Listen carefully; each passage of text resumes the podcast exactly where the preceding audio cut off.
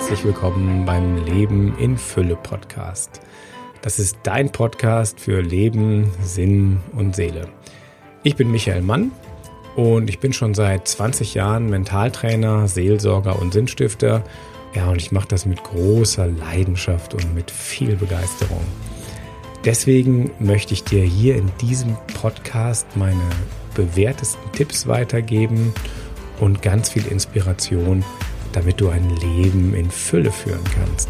Ja, und ich wünsche dir natürlich auch jetzt ganz viel Spaß beim Zuhören.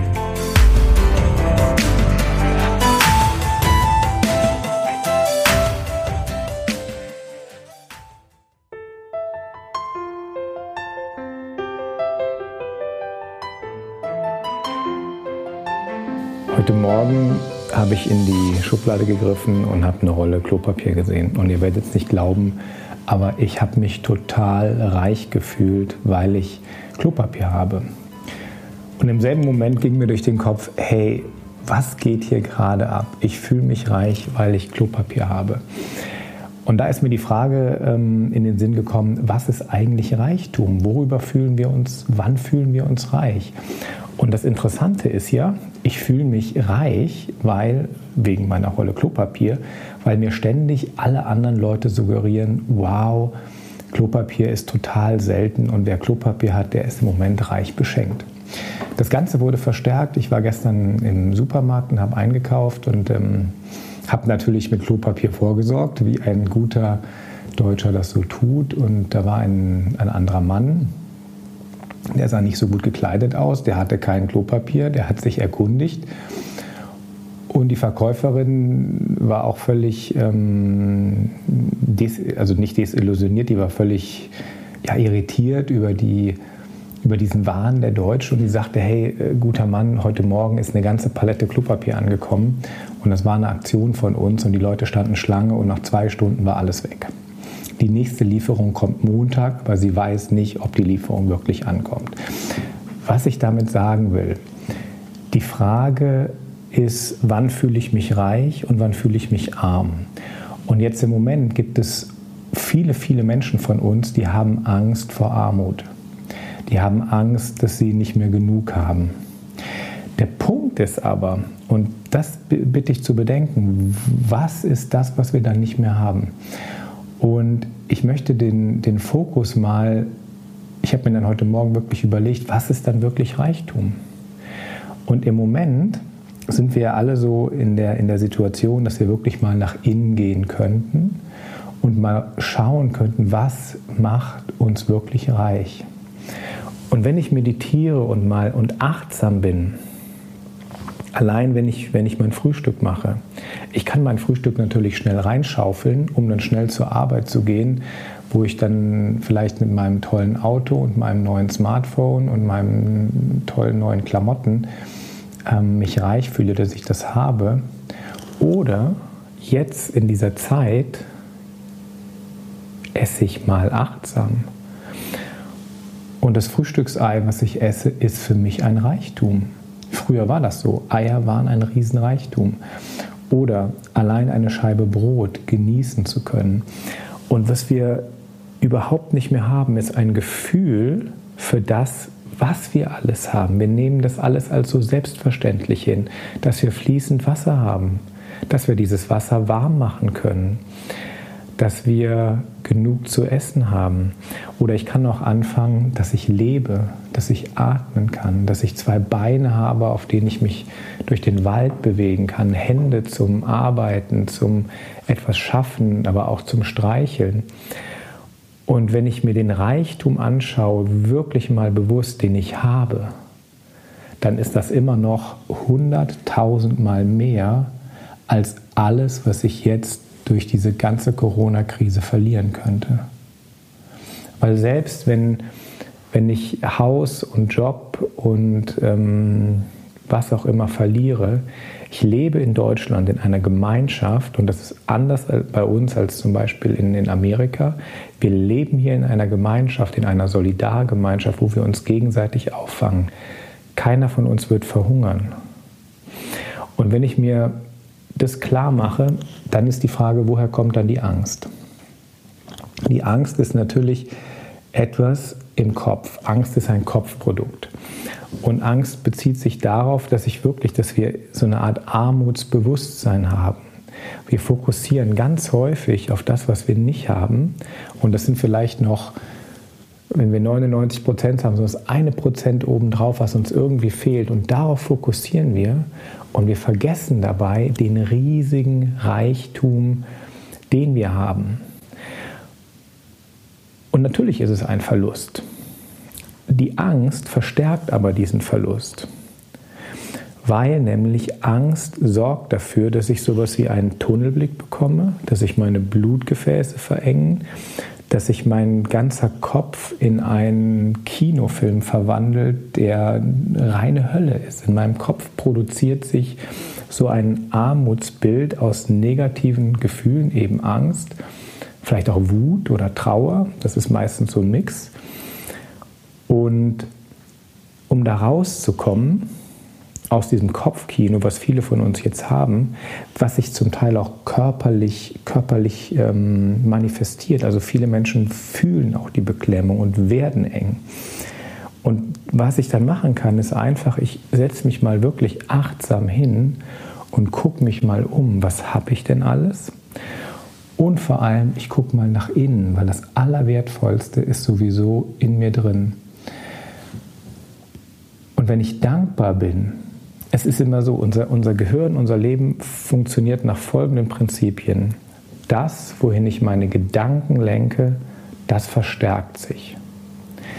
Wenn ich meine Gedanken dahin lenke, dass ich dankbar bin, dass ich gesund bin, dass ich dankbar bin, dass ich etwas zu essen habe, dass ich dankbar bin, dass ich über die sozialen Medien mit meinen Freunden kommunizieren kann.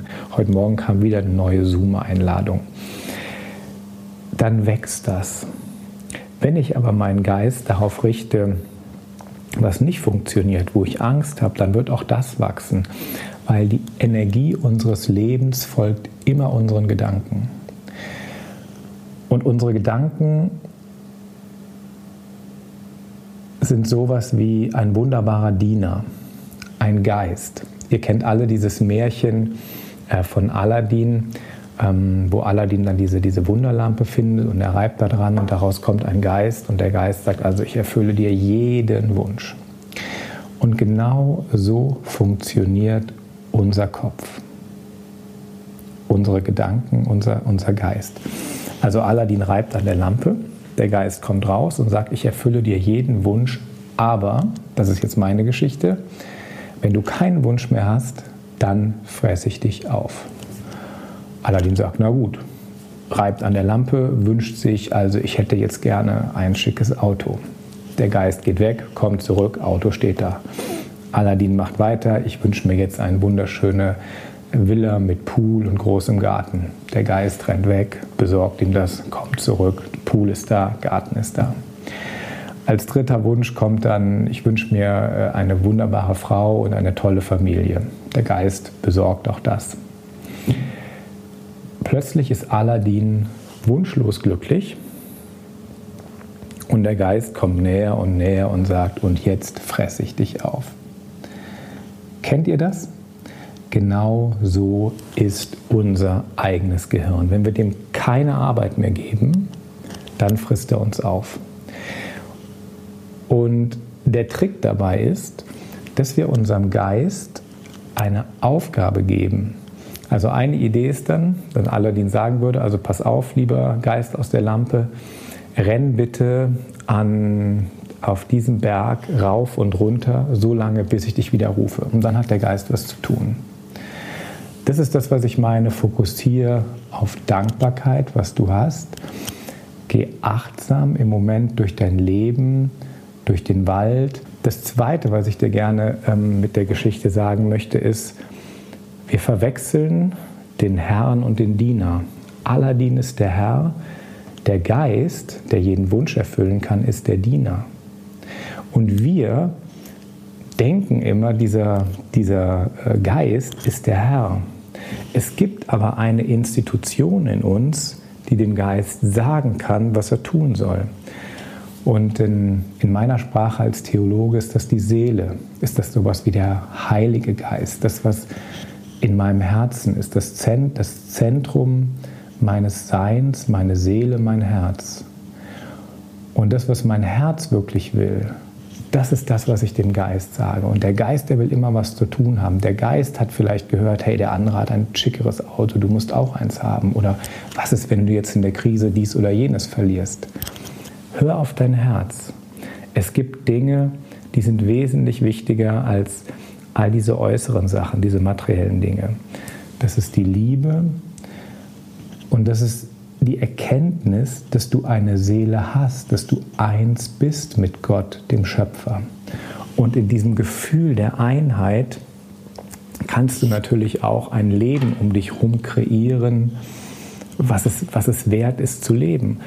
Und ich behaupte einfach mal, dass wir alle jetzt schon im Paradies leben. Nur wir kapieren es nicht, weil wir ständig uns das durch eure, unsere Aktionen unsere negativen Gedanken, unsere Wut, unseren Neid kaputt machen. Jesus Christus hat das gesagt, das Königreich Gottes ist inwendig, das ist schon da.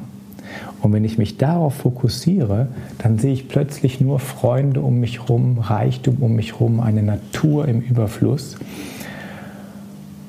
Und wenn ich halt zu sehr in dieser, in dieser Gedankenspirale drin bin, dann fokussiere ich nur auf das Problem. Das Interessante ist, dass unser Gehirn so gebaut ist, Probleme zu lösen. Dieser Geist aus der Lampe, der will immer irgendwas tun. Das ist wie ein Golden Retriever. Man schmeißt ein Stöckchen weg und der holt was. Und wenn man dem kein Stöckchen wegschmeißt, dann hängt er so wie so ein hechelnder Hund und er will was zu tun haben.